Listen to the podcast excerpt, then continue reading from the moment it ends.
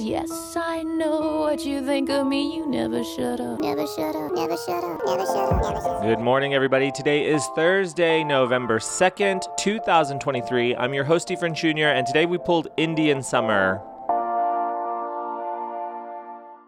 Five, four, Three, two, one. It's the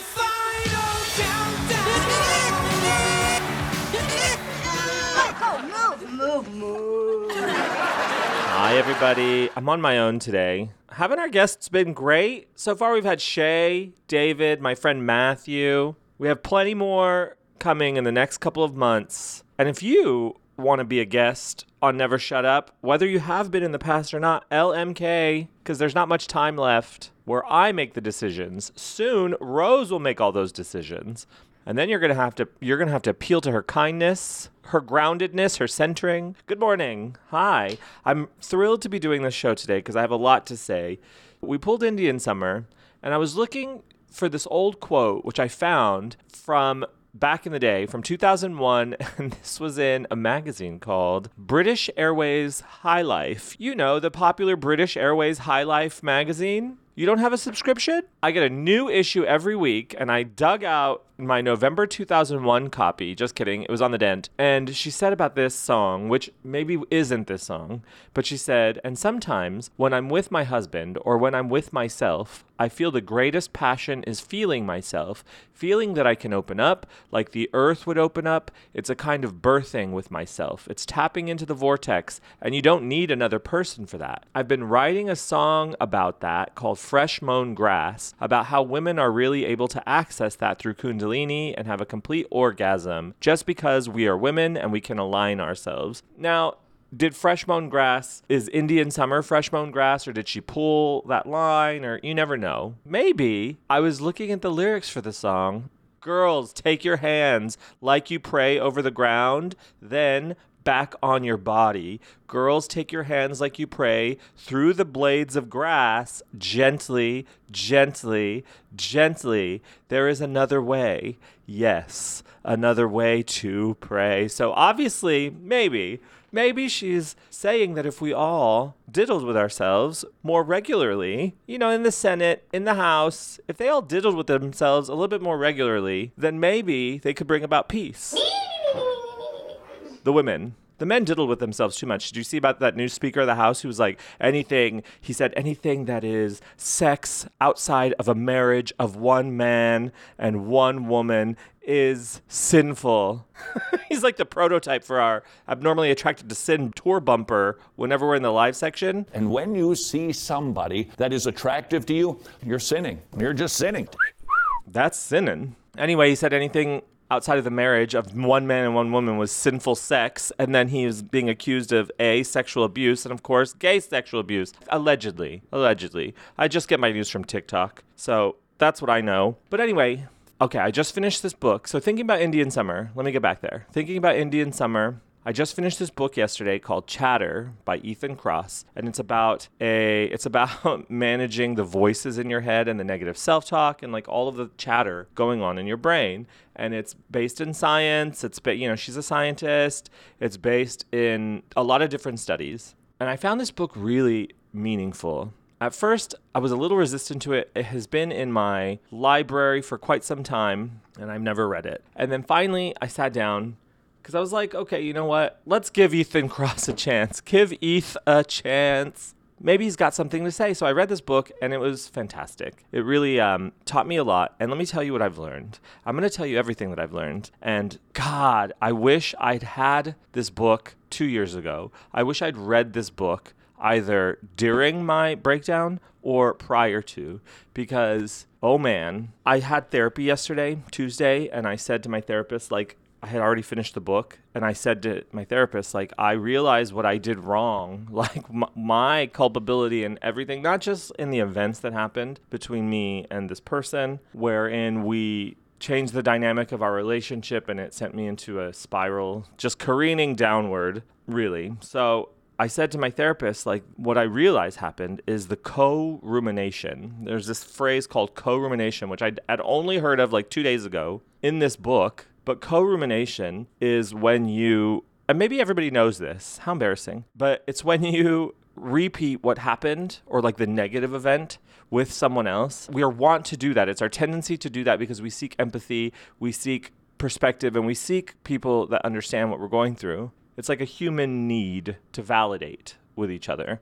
So you tell someone the story about something bad that happened, but then you're reliving it. You're constantly reliving it. And that co rumination can actually make you feel worse because you relive the story, but there's nowhere to put these like negative emotions. And the person often doesn't, you know, the person wants you to relive it in detail because they want to help you emotionally validate yourself. They really want to empathize with you. So they so you are reliving it in detail again and again and it just puts you constantly in this negative place, which is exactly what I did. As I was reading about this concept, and Ethan Kross said, like, this can actually make you feel worse. I'm like, that you're fucking right, Ethan. Where the fuck were you two years ago? Why didn't you tell me? You're fucking right. It can make you feel worse. So when Tori says there is another way to pray, perhaps she's talking about masturbation. But today, we're talking about another way to handle the voices in your head. There's another way to have faith to move past something. So he developed his book, Chatter, which gives you many, many tools for how to deal with the chatter in your brain. And I'm grateful here to read you an excerpt from this book by Ethan Kross because it was published in 2021, so it's a, a fairly new book. But he lists the tools that he spends the book talking about. The book is really great, you should read it. But he lists the tools at the end just kind of like summarizes what the whole book is about. And he divides it into three categories tools that you can implement on your own, tools that leverage your relationships with, he divides it into four categories, my bad. Tools that you can implement on your own, tools that leverage your relationships with others, tools for receiving chatter support and tools that involve the environment. And I'm going to read you these tools because I found them to be remarkably helpful. Like, had anyone, like, you're not supposed to use all the tools or you're not expected to use all the tools. You've got to find like the right combination of things that work for you and relieve your chatter because the chatter can fall into an echo chamber just like co-rumination. Just like if you're telling one or two or three people what's going on in your life like the negative experience and it's just like coming up and coming up in visceral detail it makes you feel worse. So you're supposed to find the right formula for yourself. But the tools that you can implement on your own, the ability to step back from the echo chamber of your own mind so we can adopt a broader, calmer, and more objective perspective is an important tool for combating chatter. Many of the techniques reviewed in this section help people do this, although some, like performing rituals and embracing superstitions, work via other pathways. So these are your tools that you can implement on your own. Use distanced self talk. That's number one. One way to create distance when you're experiencing chatter involves language. When you're trying to work through a difficult experience, use your name and the second person you to refer to yourself. Doing so is linked with less activation in brain networks associated with rumination and leads to improved performance under stress, wiser thinking, and less negative emotion. So, like if you use your name, Ephraim, what are you doing? Ephraim, take a step back. You need to examine the bigger picture. That kind of just activates you into that arena. Two, imagine advising a friend. Another way to think about your experience from a distanced perspective is to imagine what you would say to a friend experiencing the same problem as you. Think about the advice you'd give that person and then apply it to yourself. This comes from a study where they asked people like to imagine their partner cheating on them and they measured the like brain waves and like things that they would say and then imagine your close friend's partner cheating on them what would you say and it changed the brain chemistry changed the things that they would say changed so if you imagine advising your friend, that is a tool for relieving your brain chatter. Three, broaden your perspective. Chatter involves narrowly focusing on the problems that we are experiencing. A natural antidote to this involves broadening our perspective. To do this, think about how the experience you're worrying about compares with other adverse events that you or others have endured, how it fits into the broader scheme of your life and the world, and how other people you admire would respond in the same situation. Number four, reframe your experience as a challenge. A theme of this book is that you possess the ability to change the way you think about your experiences. Chatter is often triggered when we interpret a situation as a threat we can't manage. To aid your inner voice, reinterpret the situation as a challenge that you can handle. For example, by reminding yourself of how you've succeeded in similar situations in the past, or by using distanced self talk. There is another way to pray. There is another way. You don't have to live like this. Um, number five, reinterpret your body's chatter response. The bodily symptoms of stress for example, an upset stomach before, say, a date or a presentation, are often themselves stressful. For instance, chatter causes your stomach to grumble, which perpetuates your chatter, which leads your stomach to continue to grumble. When this happens, remind yourself that your bodily response to stress is an adaptive evolutionary reaction that improves performance under the high stress conditions. In other words, tell yourself that your sudden rapid breathing, pounding heartbeat, and sweaty palms are there not to sabotage you, but to help you respond to the challenge. Number six, normalize your experience. Knowing that you are not alone in your experience can be a potent way of quelling chatter. There's a linguistic tool for helping people do this, using the word you to refer to people in general when you think and talk about negative experiences. Doing so helps people reflect on their experiences from a healthy distance and makes it clear that what happened is not unique to them, but characteristic of human experience in general. So, for example, like that's different from the first one where it says to use you when referencing your problems. When you use you to reference your problems, it's like, Ephraim, what are you doing? You need to take a step back. You need to look at this. But then this one, normalizing your experience, is using the second person, which is when you accidentally fall into the boudoir with a friend that you never expected to, what should you do? When you accidentally have changed the dynamic of your friendship, what should you do? And that's sort of normalizing the experience because it takes it away from the personal. So, number seven, engage in mental time travel. Another way to gain distance and broaden your perspective is to think about how you will feel a month, a year, or even longer from now.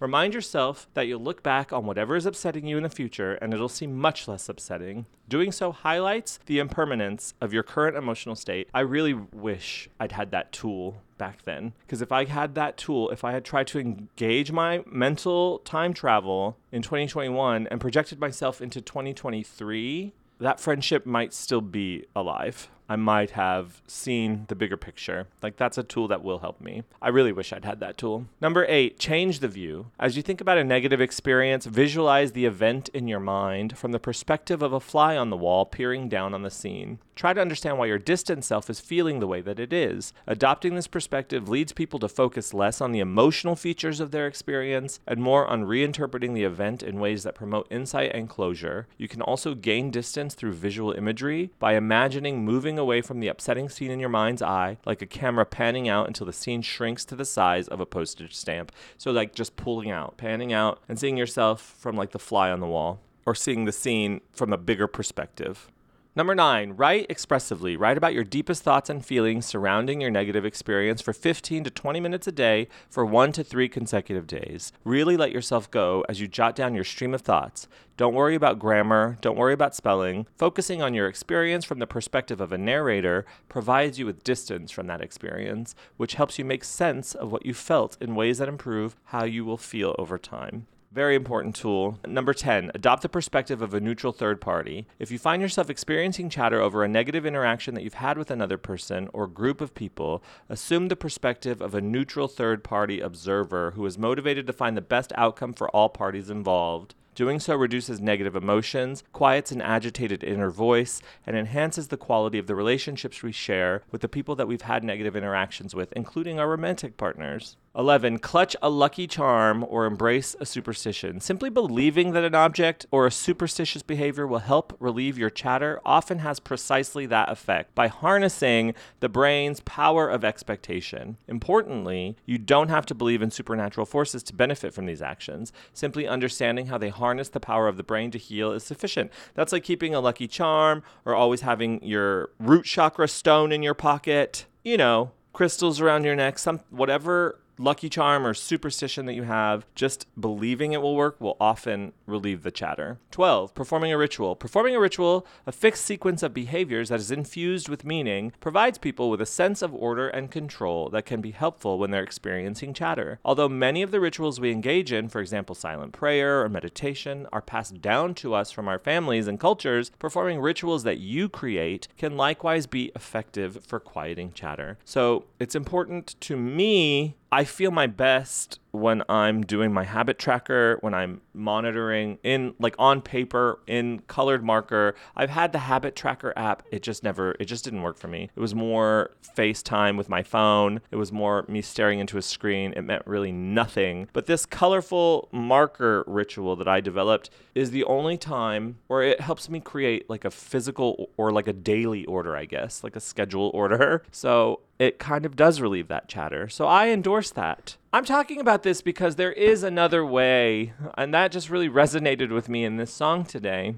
Is that he provides Ethan Kross has sort of like summarized so many tools, and it's like it's like when you're playing Yahtzee, you know, and you got five die and you toss them, and you're like, okay, today I will write about it for 15 to 20 minutes while clutching my lucky charm. It's like you find the right formula for yourself, and there is an element to the song about looking for other ways to exist, right? Looking for other ways to bring the peace, to bring a unity, at least globally. She says, Mr. Bush, can you light the sage? Which makes me think that we are in the worst time of our lives. we are in the worst time for this country since I've been alive. I, I hate it here. What if I expatriate to Germany?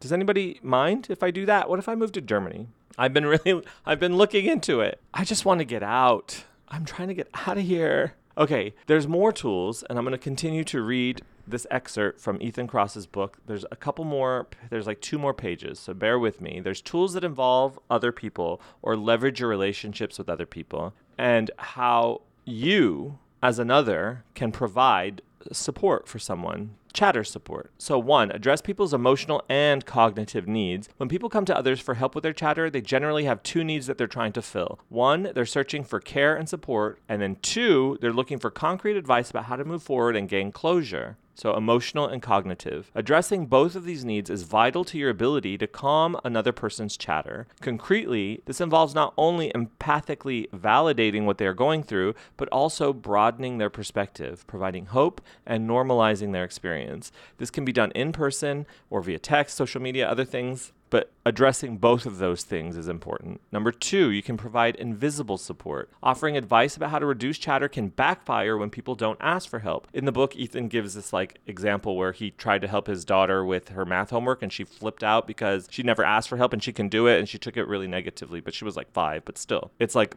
a basic human thing. It threatens people's sense of self efficacy and autonomy, but that doesn't mean that there still aren't ways of helping people when they experience chatter and they don't ask for assistance. In such situations, providing support invisibly without people being aware that you're helping them is useful. There are many ways to do this. One approach involves covertly providing practical support, like cleaning up the house without being asked. Another approach involves helping broaden people's perspectives indirectly by, for example, talking in general terms about others who have dealt with similar experiences or by soliciting advice from someone else, but without signaling that the questions are meant to help the person in need. For example, if my colleague was struggling to connect with their graduate student and we found ourselves at a function with other advisors, I might casually ask a group whether they've experienced trouble connecting with their students, and if so, how they manage the situation. So that's providing invisible support. Three, for your kids, tell them to pretend they're a superhero. This strategy, popularized in the media as the Batman effect, is a distancing strategy that is particularly useful for children grappling with intense emotions. Ask them to pretend they're a superhero or a cartoon character they admire, and then nudge them to refer to themselves using that character's name when they're confronting a difficult situation, because this helps them distance. My high school best friend's daughter used to do this and I see that my high school best friend was always 10 steps ahead of me, 20 because this was years ago. So she already knew this was an effective tool. So, anyway, number four, touch affectionately but respectfully. Feeling the warm embrace of a person we love, whether that be holding someone's hand or sharing a hug, reminds us that on a conscious level that we have supportive people in our lives whom we can lean on. Of course, for affectionate touch to be effective, it has to be welcome. So, consent always. Number five, be someone else's placebo. Other people can powerfully influence our beliefs, including our expectations about how effectively we can deal with chatter and how long it will last. You can utilize this interpersonal healing pathway by providing the people you're advising with an optimistic outlook that their conditions will improve, which changes their expectations for how their chatter will progress. And just to quickly go through these tools for receiving chatter support, you have to build a board of advisors, people that you trust in different areas of your life that you would go to for chatter support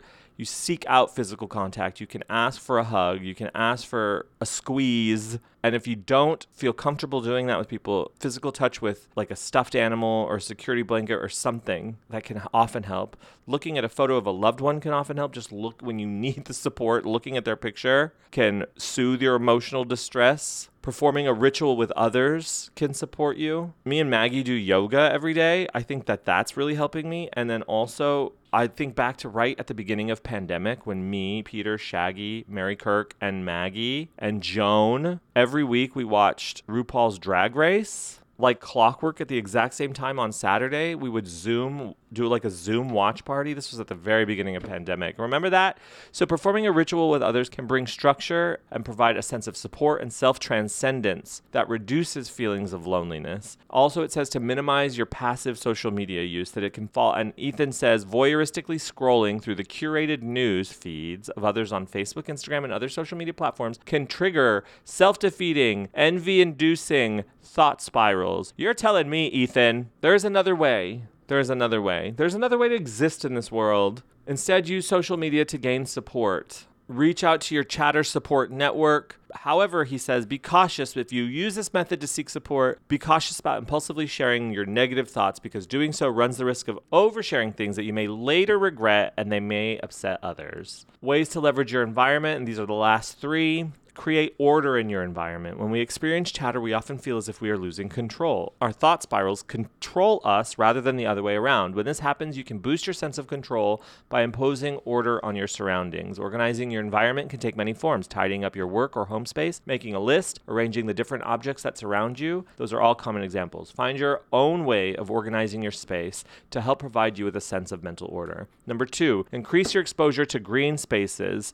They did a study where there was this uh, Section 8 housing establishment, this like large Section 8 housing establishment in Chicago, where some half of the building faced like a concrete wall or like an urban cityscape, and the other half faced into the park area. And they studied the different people living in this housing establishment for emotional distress and like outlook on problems and things. And they found that the people looking onto the wall had a bleaker outlook, obviously, than the people looking into the park. They also did another study, which is really interesting, where they had a bunch of people in a room solving a, a, like a lot of like math problems, I guess it was, and then they instructed everybody to go on a half hour walk. One group went half hour down like the street, like the city street, and the other went a half hour walk through the park. And then they all came back, and then the people who had gone through the park did better on the test in the second half. And then they switched the people up the next day, and it was the exact same results. So that was a cool study. So increasing your exposure to green spaces can have an effect on your emotional outlook. And also, if you don't have access to green spaces, they found looking at videos of green spaces and listening to nature sounds has the same effect. So you can look at a picture on your computer, you can look at a video, and then finally, the last tool that leverages your environment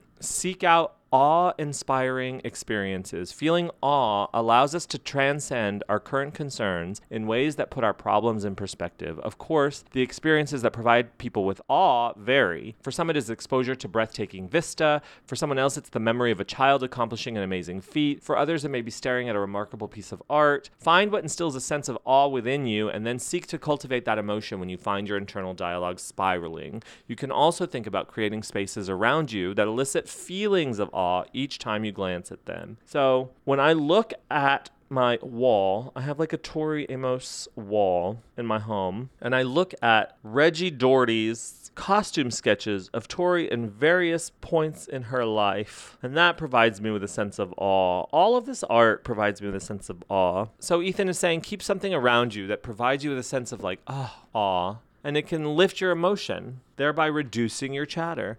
So I don't know why this came out today, except for there is another way to pray, and that's how I'm interpreting that today.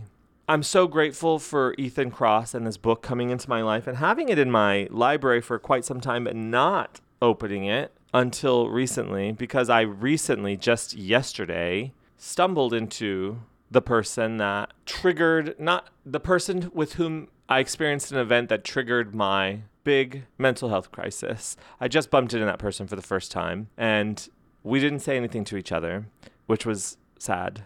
But I was so grateful to be reading this book at that moment because I had already absorbed the idea of co rumination and how that had maligned me. And so that was on Monday night, actually. And I thought, you know what? I'm not going to say, I'm not going to live in these negative emotions by telling everybody, like, guess who I just saw? Nope. I just took it to my therapist the next morning, related it to the book on chatter, this chatter, it's called Chatter, and felt much better about it. Felt okay.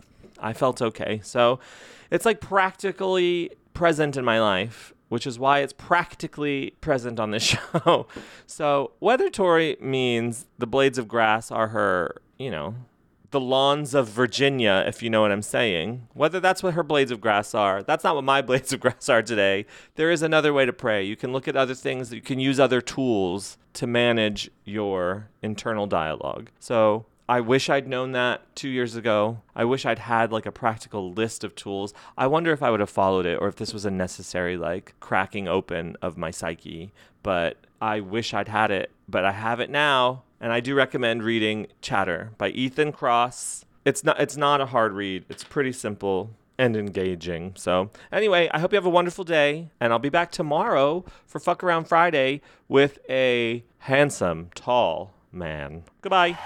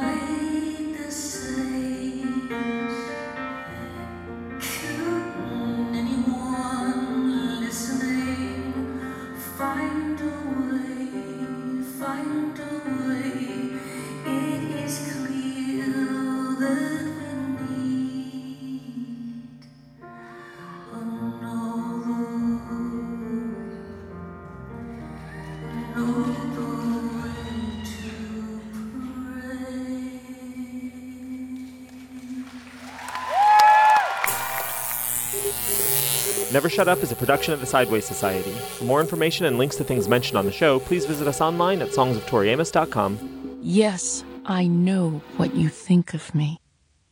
You never shut up.